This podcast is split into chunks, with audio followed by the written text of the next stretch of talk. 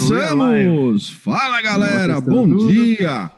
E já tem gente com a gente aqui, desde cedinho, aguardando para o nosso café com segurança, o Reinaldo, Fábio, pessoal da Fridor, bom dia Adalberto. Bom dia. Temos um convidado especial hoje, o Carlos Sedé está conosco, CEO da Mega Telecom, para bater um papo aqui. Bom dia, bom dia a todos. Café. Bom dia.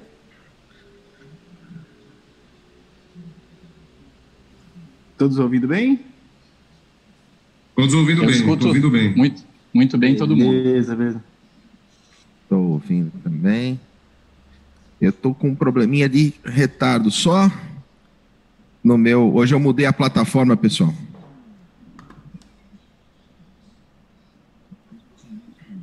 Então vamos seguir nosso bate-papo aqui. É...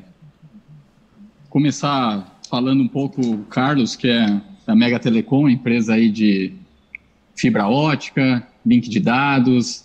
Enfim, Carlos, fala um pouquinho para a gente aí, começa falando o que que de agora, quais foram as iniciativas, as ações que a Mega tomou assim que começou, enfim, começaram todos os acontecimentos conhece, aí, né? O que que é a Mega Telecom? Também, exatamente, é. Legal. Ah, Pessoal, vocês viram que eu dei uma bugada, né? Eu estava ouvindo o nosso retardo, estava falando, galera, me desculpa, mas agora tá tudo em ordem aqui, tecnicamente tudo ajustado. Vamos lá, Carlos. Perfeito. Bom, Silvano, é, Kleber, Cristian, Adalberto, obrigado pelo convite. Foi um grande prazer bater um papo com vocês para contar um pouquinho, uh, brevemente, a minha história e, e, a história da Mega Telecom. Bom, é, é, eu vou começar uh, contando um pouquinho de mim bem rapidamente. É, sou economista de formação, mas ah, comecei minha carreira invertida. Né? Muita gente começa a carreira como executivo e depois empreende. Comecei empreendendo, depois virei executivo. Isso, obviamente, é, me custou muito no começo, até praticamente os 30 anos, eu estou na, na, casa dos 40. Eu basicamente só aprendi, só paguei para aprender, paguei caro. É, é, perdi carro, perdi patrimônio, perdi tudo. Então foi, uma, foi um momento muito difícil, mas que me trouxe muito aprendizado. E depois disso, os próximos 10 anos da minha carreira, e aí eu pretendo, a, a, a, entre os 30 e os 40, eu, eu fui executivo e é, dentro da Mega Telecom. Entrei na parte de financeira, depois passei pela parte comercial, e, e há sete anos praticamente sou o, o principal executivo da empresa. Né? Nós somos uma empresa de fibra ótica, é, baseada no estado de São Paulo. É, nosso grande foco é o estado de São Paulo, porém nós já temos infraestrutura fora também em outros estados. Tá? Vou citar para vocês é, Rio Grande do Sul, Rio de Janeiro, Goiás, entre outros. Então, hoje nós somos uma empresa nacional, uma empresa chamada de competitiva, né? O que nós fazemos? Nós fazemos os links de dados para as empresas. Nós somos uma, uma pequena Vivo, uma pequena Algar, né? é, obviamente um porte menor, mas com o mesmo tamanho em termos de tecnologia. É, e aí que eu queria contar um pouquinho da transformação que nós fizemos na Mega Telecom e como que eu vejo que isso encaixa no mercado de vocês, de segurança eletrônica. É, há cerca de dois, de três anos, a gente começou a perceber o cloud é, como uma condição, uma nova, um novo paradigma no mercado. Então, antes o mercado de rede ele era ele, era totalmente concentrado em data centers. Você tinha muita rede chegando nos data centers e de lá essa rede saía e espalhava para atender os clientes finais. O cloud, é, é, é, essa tendência se transformou. Então, nós temos hoje redes muito mais granulares, muito mais pulverizadas, um tempo de resposta muito menor e redes mais críticas, que necessitam transmitir segurança de, embutida nela. Né? Não só questões como LGPD, mas também questões como sensibilidade das informações. E por que, que eu falo isso? Então, nós fizemos uma transformação da empresa, nós chamamos internamente essa transformação que a Mega Telecom é uma empresa de TechCom, ou seja, uma empresa de tecnologia dona de fibras óticas, e não uma empresa de fibras óticas que tenta entrar no mundo de tecnologia como meus concorrentes tentaram fazer por muitos anos, mas não conseguem porque a cabeça deles é uma empresa de, de, de telecom. Então, a gente mudou nossa cabeça, é, é, criou produtos muito interessantes para trafegar sobre a fibra. E um dos produtos que a gente a, a, tem olhado com a, bastante é, é, dedicação são produtos de segurança. Né? Por quê? Porque no futuro eu acredito que a segurança, como tem o triple play, o quad play, a, a, a segurança, as câmeras, vão ser um atributo a mais na oferta de telecom. Então, as empresas vão cada vez mais colocar isso no bundle delas, no combo delas, e vender isso para o cliente final, né? dada a importância que é hoje você ter a monitoração, seja da sua casa, seja do seu comércio, etc. Tá? Dito isso, é, de forma bem rápida, é, eu queria dizer, para, é, na minha visão, como que eu, de fora, que não conheço o mercado de vocês, vejo as transformações que estão acontecendo em segurança. Né? Quando você vê portaria virtual, todo esse tipo de coisa, isso aí aponta da transformação. A transformação está atrás, no core. Quando você consegue gravar as informações em IP, transmitir essas informações para a nuvem, tá? com segurança, com estabilidade, com resiliência, e melhor, melhor de tudo, ah, sem, ah, uma operação que não para, 24 por 7 por 365, e sem o risco de você gravar essas informações ah, num hardware e esse hardware poder ser danificado e você acabar perdendo as informações. Então, isso para vocês, eu acredito, é, vai permitir, é, o cloud permite, que vocês construam novos modelos de negócio de segurança eletrônica baseado nessa tecnologia de rede. Então, é isso que eu queria fazer essa rápida introdução e acho que fica mais dinâmico a gente fazer um ping-pong, né? Perguntas e, e respostas. Ah. Então, Cláudio, uma, o, o, Carlos, uma coisa que, que eu acho que seria bacana é pontuar de uma forma, enfim, mais didática no dia a dia. Pensando o instalador, o integrador, quando a gente vai e faz a implantação de um projeto de vídeo monitoramento, controle de acesso, seja num condomínio comercial, residencial, numa empresa, numa indústria, às vezes a gente tem muito a preocupação de implantar é, os, os, melhores equipamentos, a melhor infraestrutura, isso localmente. É, e às vezes a gente não se preocupa ou deixa passar é, a questão do link, ou pedindo para o cliente resolver, essa, é, ele buscar um fornecedor e ele fazer a contratação desse link, ou se isso fizer parte do, do nosso escopo, às vezes eu vejo é, em alguns projetos ser utilizado links comuns, né? links que talvez quase links residenciais, ou e só se preocupando com a velocidade. É, ah, para julgar se o link é bom ou não, se preocupa com a velocidade, seja download, upload. Qual, qual a dica que você dá para nós, instaladores, integradores, é, como a gente avaliar e conseguir saber quando efetivamente um link é bom e quais são as preocupações que talvez hoje a gente não tem ao contratar um link, ou em algumas das oportunidades não tem, é, que seria importante a gente começar a ter e entendo quais os argumentos para a gente mostrar para o cliente é, a gente ter esses diferenciais. Né? Oh, Roberto, excelente pergunta, ela, ela, ela, é complexa, então eu vou quebrar ela em, em, partes. Então, você colocar, por exemplo, uma câmera de alta qualidade ah, para rodar numa rede ruim, é, rede ruim seria o quê? Uma rede instável, uma rede que, que não tem capacidade, é igual você pegar o perdão da metáfora, uma Ferrari para andar numa estrada de, de, terra esburacada. Você não vai conseguir ter a melhor experiência. Ah, como você vê se uma, um provedor é bom ou ruim? É, hoje, para mim, a velocidade da banda, a largura da banda não importa, porque às vezes você precisa acessar um tipo de conteúdo ou, ah, específico e essa rede ela não tem ela não tem convergência com esse conteúdo né, o que a gente chama de, de CDN ou de conteúdo, confina, ah, conteúdo confinado. Ou seja, no fim do dia, o que vale é a velocidade de resposta. Então, ah, o que, que eu vejo? Por exemplo, na Mega Telecom, a gente se preocupa em criar produtos.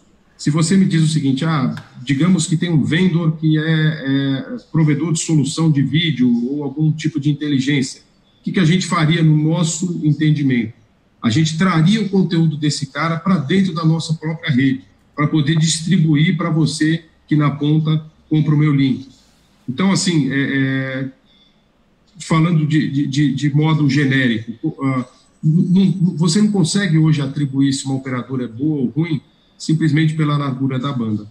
O que vai ser essencial para você vai ser a experiência que você tem para consumir o conteúdo que você quer. Se você quer acessar um servidor é, de um parceiro teu que faz, por exemplo, um reconhecimento de imagem mas esse, esse servidor está em Ashburn, nos Estados Unidos, e o tipo de conexão que o teu provedor usa para chegar lá à internet pública, provavelmente a experiência vai ser ruim.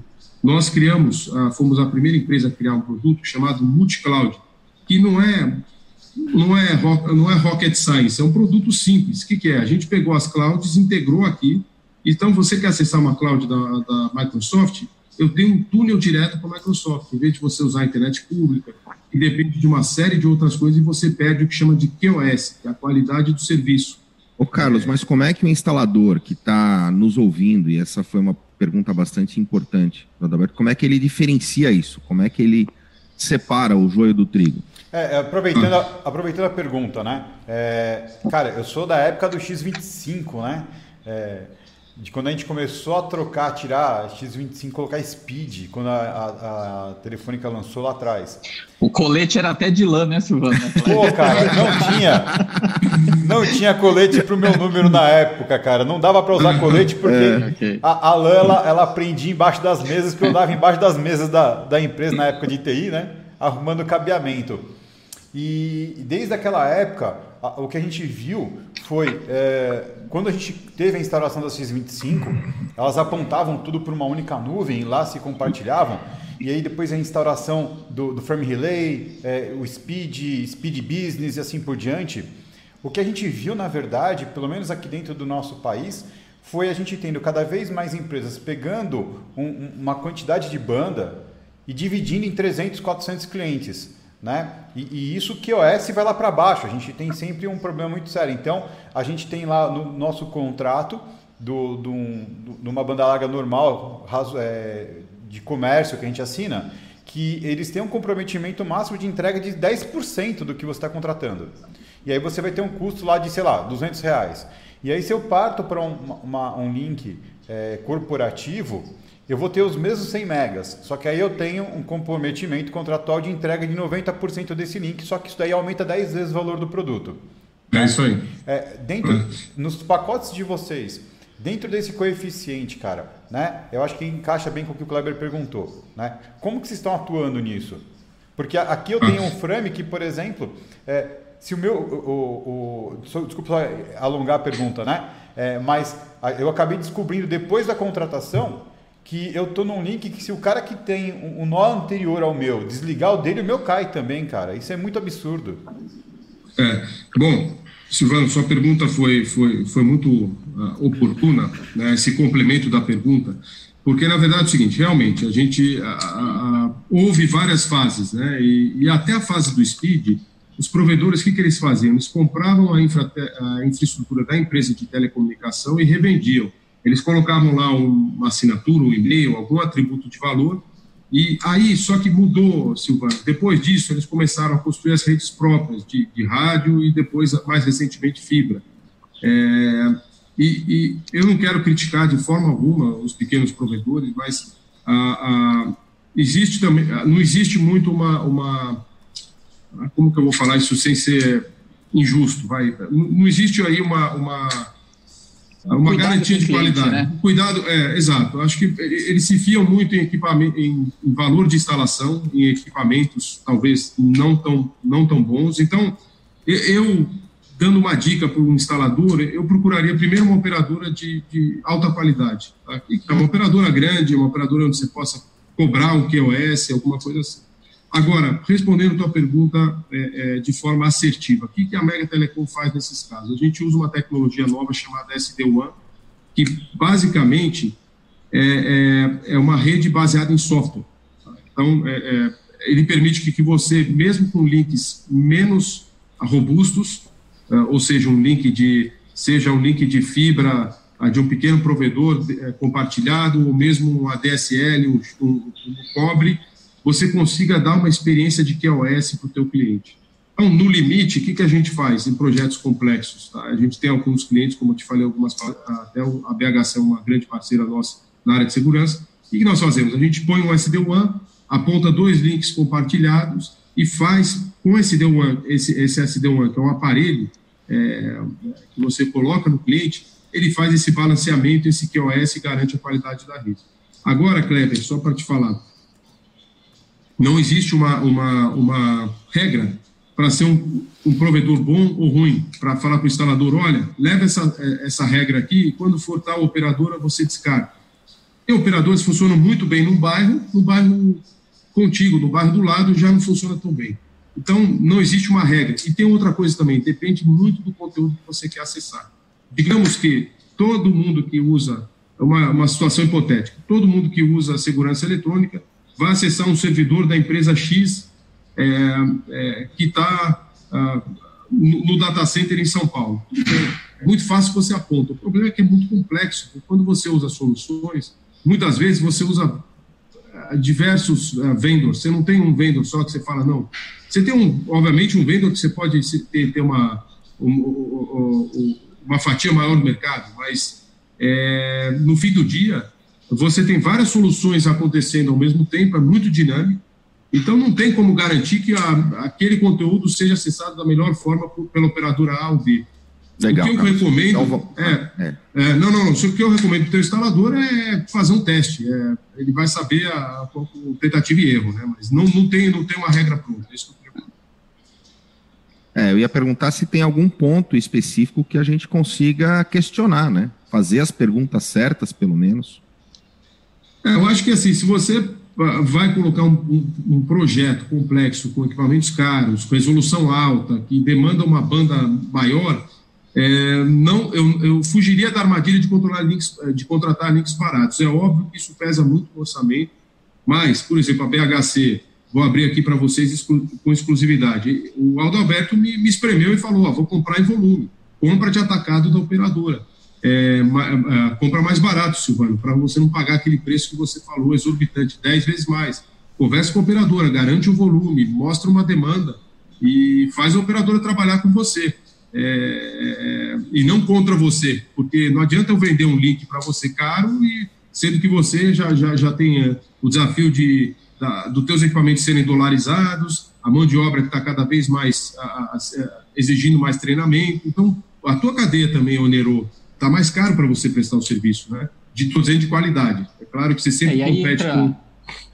E entra aquilo que a gente tem até falado nos bate-papos, que é a questão de. E o momento é totalmente propício, que é buscar parcerias, buscar união.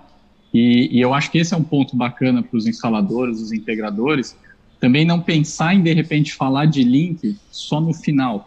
É, ele primeiro vai lá e desenha todo o projeto, quantos equipamentos vão, qual câmera vai usar, qual infraestrutura local ele vai fazer, e não se preocupa depois, ah, o link depois eu, eu, eu contrato algum. É, com isso, você acaba dando menos importância para a questão link, e você também acaba perdendo a chance de trazer o fornecedor de link para parceiro do seu negócio. Então, acho que quanto mais a gente conseguir entender quais são os nossos parceiros estratégicos, distribuidor, o fabricante, fornecedor de link, etc. e tal. E a gente chamar todas essas partes durante o desenho dos projetos, mais vai fazer cada parceiro desse entender o seu projeto e ser parceiro, inclusive, na negociação comercial. Porque uma coisa é você chegar na operadora, falar que vai comprar um link e, e, e a operadora também vai se preocupar apenas em te vender o link. É, Outra coisa, se você chama todo mundo para um, uma conversa única é, ou seja, a operadora conseguir entender o projeto que você está trabalhando. Que aí isso, de repente, vai fazer ela é, parametrizar, ajustar, enfim, o, o link ideal para você também não ter custos é, de serviço que você não vai utilizar, mas principalmente também do fornecedor, e nesse caso que a gente está falando da operadora, ela realmente entender o seu cliente junto com você e, e entrar realmente como parceiro do negócio. E aí, na hora que você precisar cair preço, você começa a ter um pouquinho mais de força de barganha para fazer eles caírem preço, né?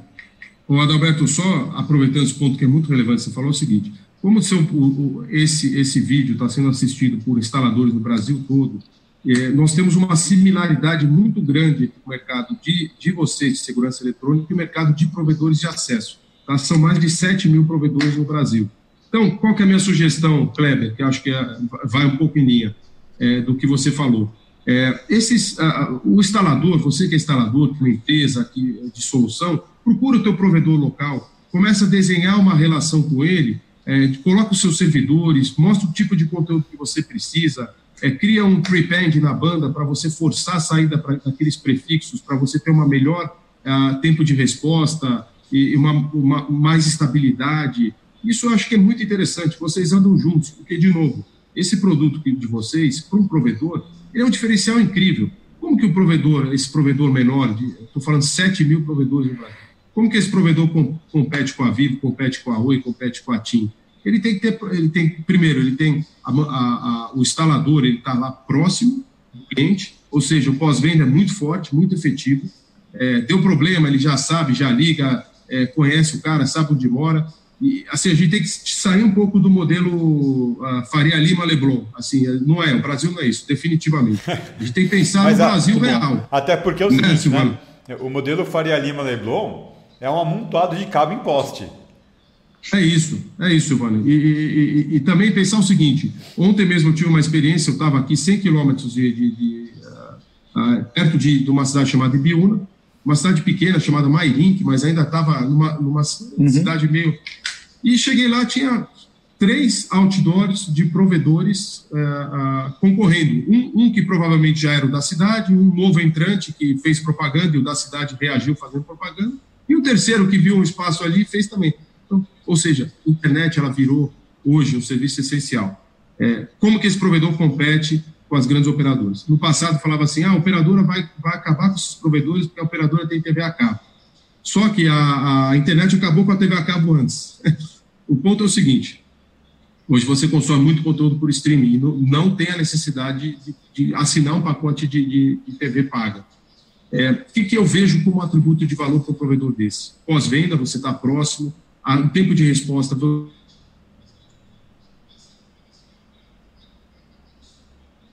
A gente teve um problema aí com o link do Carlos, hein? É, travou aqui para mim também. Falando de internet, a minha também tinha travado aqui, agora é. consegui acessar o 3G, tá, tô vendo voltou, aqui onde eu vou. Voltou aqui? Tá voltou, também. Manda bala. Carlos voltou. Só, só fazer um disclaimer aqui, a minha internet residencial não é da Mega Telecom. Era óbvio. Eu tava não tinha esse problema. Ah, mas aí. A minha aqui também caiu residencial, a gente mora, pelo que a gente veio agora, a gente mora próximo do outro, a minha caiu. Eu consegui entrar pelo 3G aqui. Poxa, é. E, e não é, é Mega Telecom, né, Cris? Também não é Mega não, Telecom. A, a, a, não, a, a gente é blackout geral, porque aqui também é. caiu. Então falei. A gente não, não atende mercado residencial. Mas esses 7 mil provedores que atendem mercado residencial, eu acho que faz todo sentido ah, para o teu público, que são os instaladores, esse pessoal que provê solução, é, se juntar com esses provedores e fornecer uma solução em conjunto. Né? Que daí o provedor vai entender melhor, o Adalberto falando, é, é, no Brasil real, saindo do eixo Leblon Faria Lima. É, você juntar um instalador que está atuando numa cidade interior com um provedor local faz todo sentido, né? uma, uma oferta em conjunto, e aí eles vão juntos melhorando o produto melhorando a percepção do cliente, melhorando a qualidade, etc. Mas a, o recado claro é o seguinte: não deixe de, de, ver. Hoje, você pensando em IP, em transmissão de dados, não acha que o link de internet é um custo desnecessário. Não acha isso. Você fala assim: ah, vou economizar no link de internet. Aí você põe a melhor câmera com a melhor resolução, um sistema inteligentíssimo de reconhecimento, de, de movimento, de alarme de intrusão mas na hora de transmitir informação, os pacotinhos não vai, não vai. Então, não economiza com isso. Eu acho, no, no eu vi alguns podcasts de vocês é, para entender legal. um pouco o público e vocês, vocês falam muito a, a, a, da parte técnica. Então, da peça que tem borrachinha, que não tem. Então, o link de internet é uma peça que eu vejo que é muito importante. Só que por você não pegar nela e não, você não, ela está no etéreo, você não está vendo ela. Mas compra um link bom, é, junta com o teu provedor local, constrói um produto legal, porque se você colocar o teu conteúdo dentro desse provedor, a qualidade vai melhorar e assim você vai ter um produto imbatível. Né? Eu acho pessoal, que já temos alguém, pergunta se alguém tinha alguma dúvida nesse momento da importância de ter um bom link na internet, há duas semanas essas pessoas, essas empresas estão revendo isso, né, Dalberto? Estou sentindo na pele. É, então, é o que eu queria juntar e, e, e, e colocar na mesa para a gente discutir. É, Adalberto, é o, que... o, o, acho que tem uma pergunta da galera, né, Kleber? Tem uma pergunta. Ah, vamos lá, então. É, mas antes da pergunta, vamos dar um alô aqui. Alberto também chegou conosco, Marcos, o Ren, Guilherme, da CFTV Consult está com a gente também. Galera, muito legal ter vocês conosco aqui no Café com Segurança. Eu vou pedir para que vocês deem um joinha nesse vídeo. É, isso ajuda bastante o YouTube a divulgar esse conteúdo para as outras pessoas. Ô, Kleber, aproveitar que o Carlos falou rede. do CTCast, também convidar o pessoal para escutar o CTCast, né? pois é, a gente lançou, lançou no domingo um, um novo episódio do CTCast com o pessoal da Parque Segue falando sobre capacitação. O episódio está bem legal. Está disponível nas plataformas do Spotify, tem no Google Podcasts, no iTunes. E tem é, sorteio Deezer. especial, hein? É, esse episódio tem um sorteio especial, né? Tem esse sorteio é, especial, tem que escutar hashtag, lá para participar. É, CT hashtag no Parque Segue no CT. Parque Segue no CT. Isso. E aí ainda concorre a, uma, a, um, a, a duas certificações que são, assim, extremamente legais no pessoal da Parque Segue. Você escolhe qual certificação você vai estar tá ganhando a partir do momento que você foi sorteado. Então, pessoal, se inscreve aqui no canal também, é bem legal para que vocês possam receber as notificações. O CT tem divulgado muito, muito conteúdo no decorrer desse, desse período que a gente está resguardado, que a gente está aqui em quarentena, e é o momento de, de a gente se capacitar. É isso aí, recado dado. Vamos lá, pergunta. O Reinaldo, Carlos, falou para nós é, sobre a questão é, da diferença de setores no, no, no, quesito normatização. Então, como é que ele fala? Sou do setor de telecom, atuando como engenheiro. Como você vê a integração do setor de telecom altamente normalizado, a segurança eletrônica que ainda não vejo bem normalizado? Bom, desculpa, como que é o nome do, do, do nosso amigo que fez a pergunta? Reinaldo. Reinaldo, Reinaldo, é, é, obrigado pela pergunta. Realmente, o nosso setor de telecom, se você olha, tira uma foto, ele é amplamente regulado, ele tem obrigações de investimento, obrigações de qualidade, paga muito imposto, é, normas técnicas que têm que ser seguidas, você tem toda a razão. E, e, e, por outro lado, o mercado de segurança eletrônica, na minha opinião, e aí vocês sabem muito mais do mercado de segurança do que eu, é, ele deve chegar no momento que ele deve vai ser obrigado a passar por isso. Tá? LGPD é, é, é, é, um divisor de águas no nosso mercado de, de telecom. Ah, o pessoal está olhando muito para o back-office do LGPD. Eu estou olhando não para a parte da frente da LGPD. O que, que é o back-office? Ah, como que eu vou tratar as informações dos meus clientes? Legal, isso é um ponto. Mas outro ponto é o seguinte: a LGPD, do jeito que ela foi desenhada, ela vai obrigar você a colocar um cabeçalho em cada pacotinho de informação e tratar essa informação no momento da distribuição dela. Eu jogo uma informação na rede, ele vai dizer, opa, essa aqui é sensível, vai para vai essa VLAN, essa aqui não é, pode ir para a VLAN pública. Você vai ser obrigado a tratar suas informações, uma coisa que hoje não é feita. Você vai colocar um header em cada informação, você vai ser obrigado a entender que tipo de informação que é aquela. Ah, uma informação pública pode andar, uma informação de CPF, uma informação de dados, é uma informação. O que, que a gente vai poder fazer com aquilo? Ah, então, esse é um ponto. Para mim, segurança eletrônica vai necessariamente passar por isso. Se não na primeira onda da LGPD, na segunda onda. Porque você tem muita informação é, é, hoje, é, e vocês obviamente conhecem profundamente o mercado, você coloca uma câmera na, na minha casa, entra um hacker lá, ele está acessando minhas informações.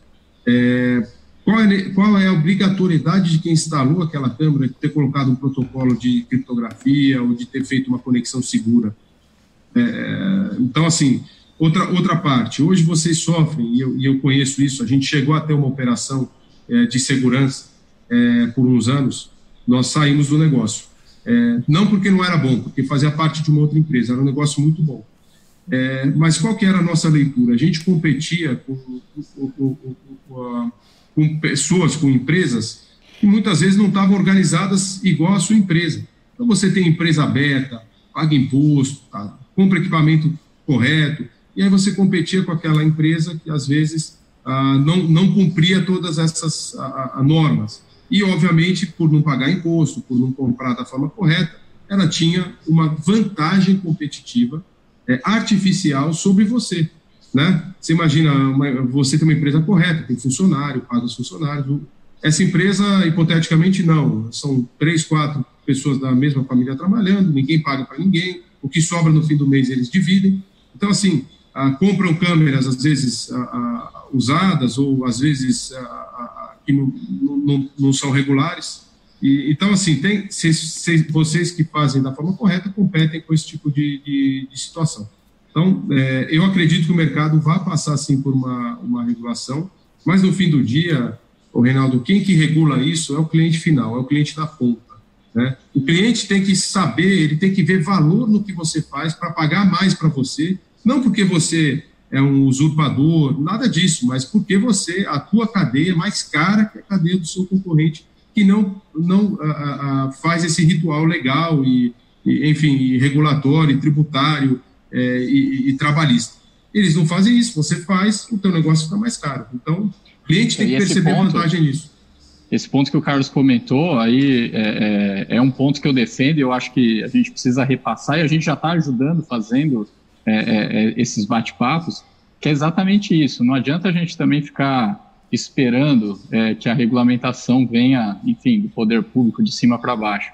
É, esse trabalho, nós, como integradores, instaladores, os distribuidores, enfim, todo o segmento, a gente precisa conseguir regular e, e, e a gente começa com esse compartilhamento de conhecimento, de forma que a gente consiga cada vez mais ter argumentos melhores para o cliente, para a gente conseguir mostrar o valor de tudo que a gente trabalha. Quer dizer, primeiro a gente precisa ter domínio e conhecimento para depois a gente conseguir levar isso para os clientes. Porque essa régua vai subir quando todos nós do nosso mercado conseguir falar numa régua mais alta, o cliente, para ele começar a ficar muito perceptível a diferença de um discurso para o outro, o cliente vai começar a exigir é, uma régua mais alta e aí aquele que, como o Carlos comentou, que de repente ah, não paga imposto, esse tipo de coisa, às vezes nem faz por mal, às vezes é uma questão de sobrevivência, enfim.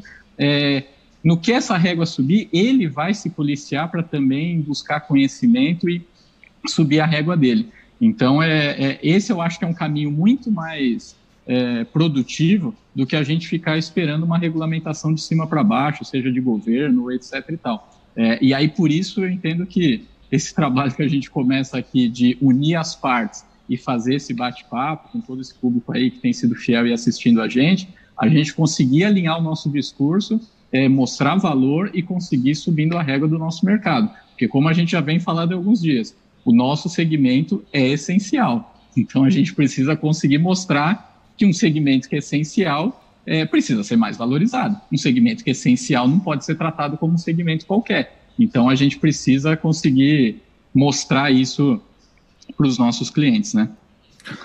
Ô, Carlos, deixa eu fazer uma pergunta é, que, que vem como gancho daquela tua resposta.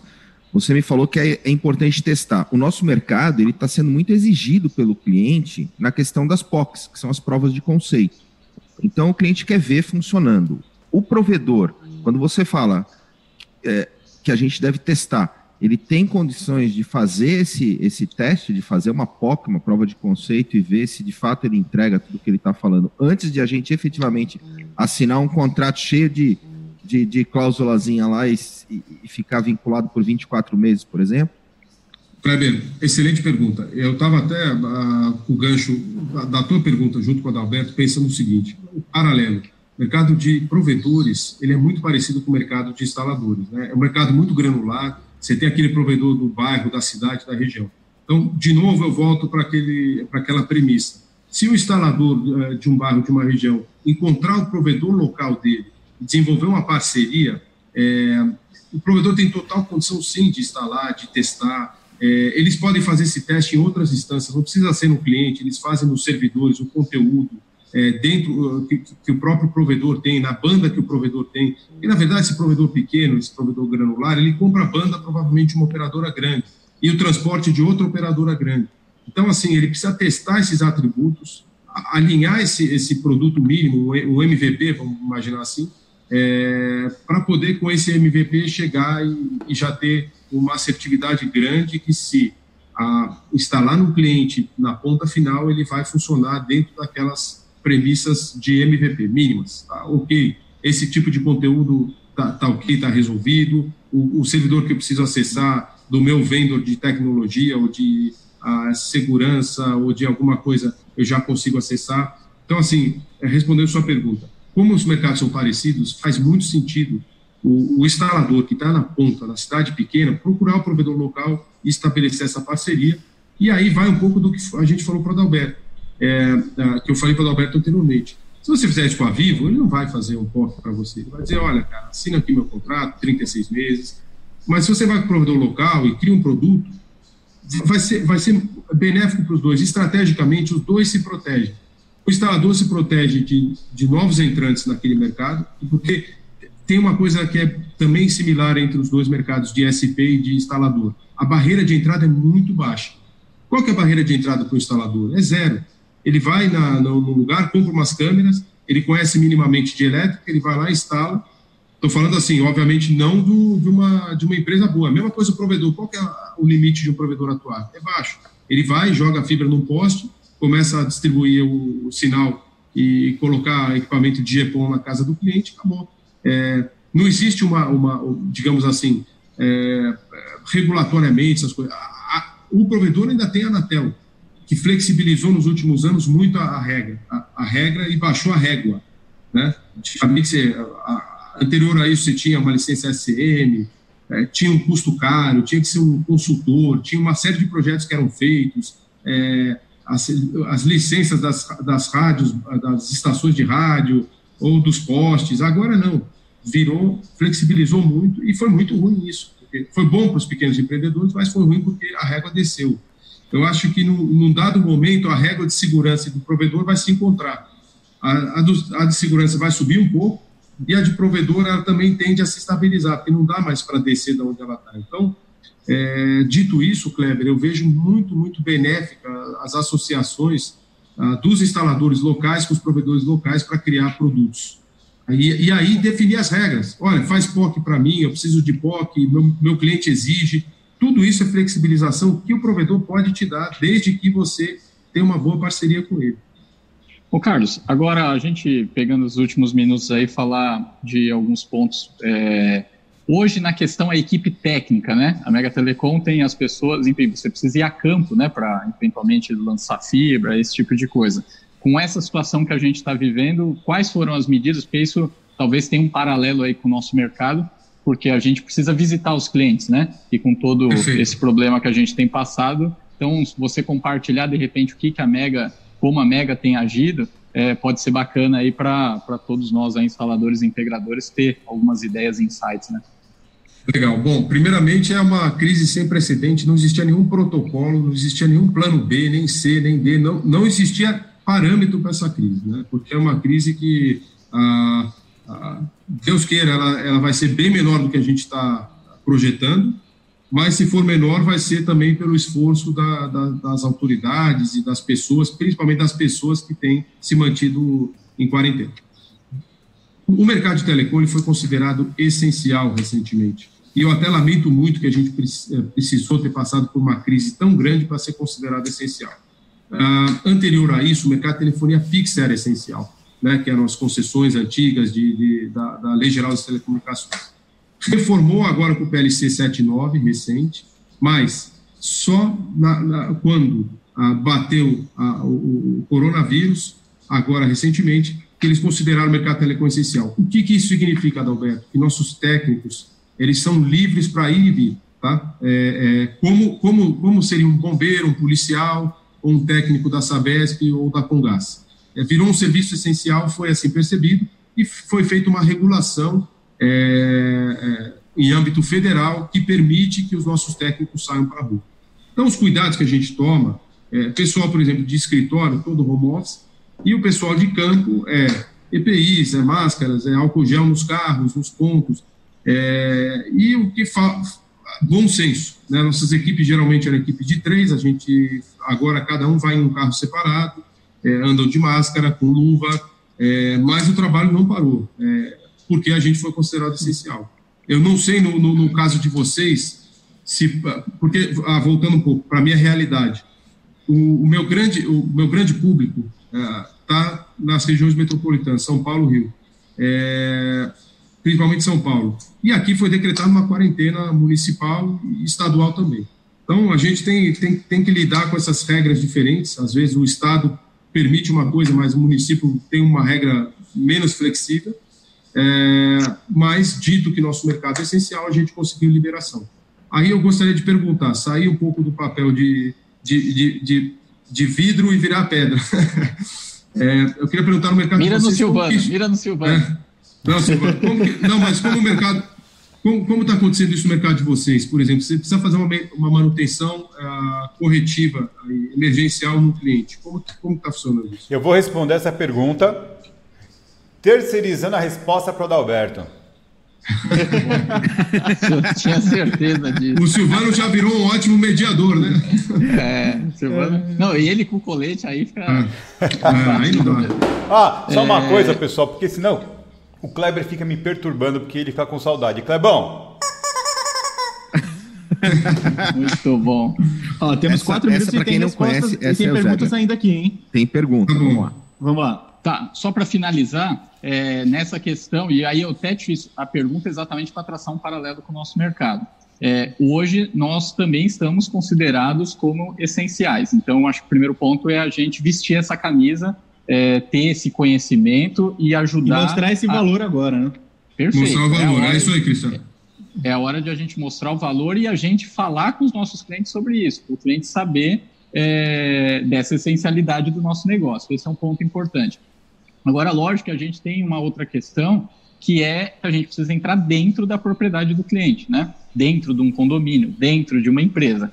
E aí o cliente ele tem autonomia de, de não querer abrir as portas, né? Ou seja, a nossa essencialidade não, trans, não, não, não passa por cima disso.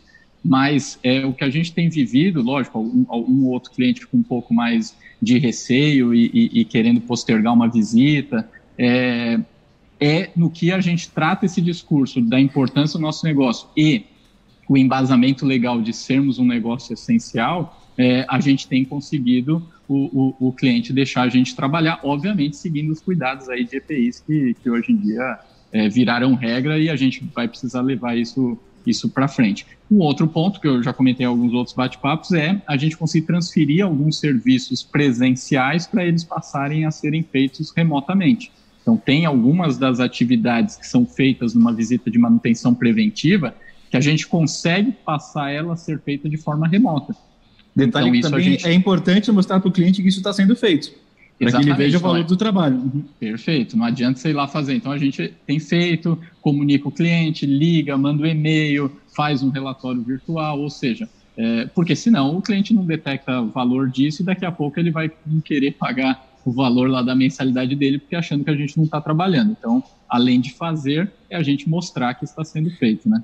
É, só, só, Kleber, antes das perguntas, um ponto muito importante. A gente tem reforçado essa essencialidade. Tem muito cliente agora, uh, eu não vou entrar no, no, mérito se é oportunismo ou não, mas pedindo desconto, pedindo redução, pedindo uh, renegociação. O serviço, o nosso serviço não deixou de ser prestado um minuto.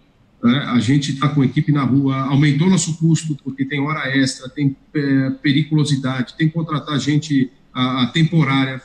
Nosso serviço não parou um minuto. Eu acho que vocês que prestam esse tipo de serviço também têm que colocar isso como discurso básico. Alinha o discurso. Nosso serviço não parou. Diferente de um shopping. O shopping foi obrigado a fechar, o lojista não vendeu. É, não é culpa dele, não é culpa do shopping, não é culpa de ninguém, mas aí está feito uma, uma confusão. O nosso serviço foi prestado. Né? Então, assim, a, a gente não pode esquecer isso.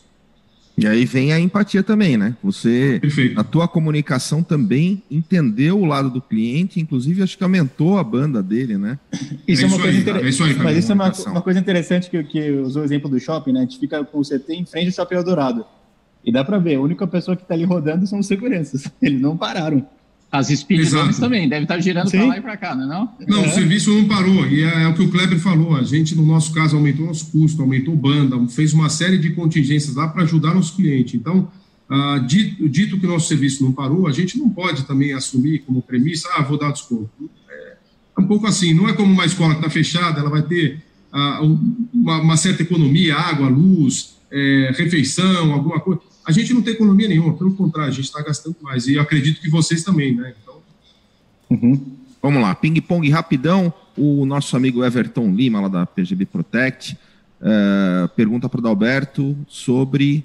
Uh, gostei do discurso, mas como ou qual a dica para a regulamentação indireta que não venha das autoridades? Eu acho que a gente podia marcar semana que vem um café da manhã para falar disso. Legal. Ah, ah aliás, até, a PGP vai participar, né? O Elcio vai é, participar. Quinta-feira temos o Elcio. A gente coloca essa pergunta com o Elcio, pessoal. Show. 45, pontualidade britânica. O Alberto, lá da X-Cabos, nosso amigo volta Alberto. Amanhã, Everton, que a gente responde. Não falta amanhã. Hoje, nas normas que. Uh, os, hoje, nas normas, fala que os cabos metálicos, os links permanentes não podem passar de 100 metros. E nos ativos vendidos para a CFTV, fala que o POE aguenta até 250 metros. Como é que vocês veem isso? Hum. Eu vejo isso no próximo capítulo desse emocionante programa. Ele vai cortar a gente no café da manhã. Temos que cortar, tá certo. Meus amigos, muito bom, gente. Obrigado pelo Carlos, convite, obrigado. foi um prazer. Pera aí. Carlos, tem, prazer estar com vocês. Tem um convite ainda que faltou. Galera, a gente vai fazer um happy hour da segurança só para falar de coisa boa, só para poder estar tá junto com vocês, brindarmos, afinal a gente está no momento de pandemia, estamos resguardados, mas a gente continua unidos. Isso é o mais importante. A gente está aqui todo dia no café da manhã para que a gente possa unir o segmento, para que a gente possa estar tá disseminando conhecimento, trocando ideia com grandes profissionais do mercado em diversas áreas, entendendo como que eles estão agindo nesse momento.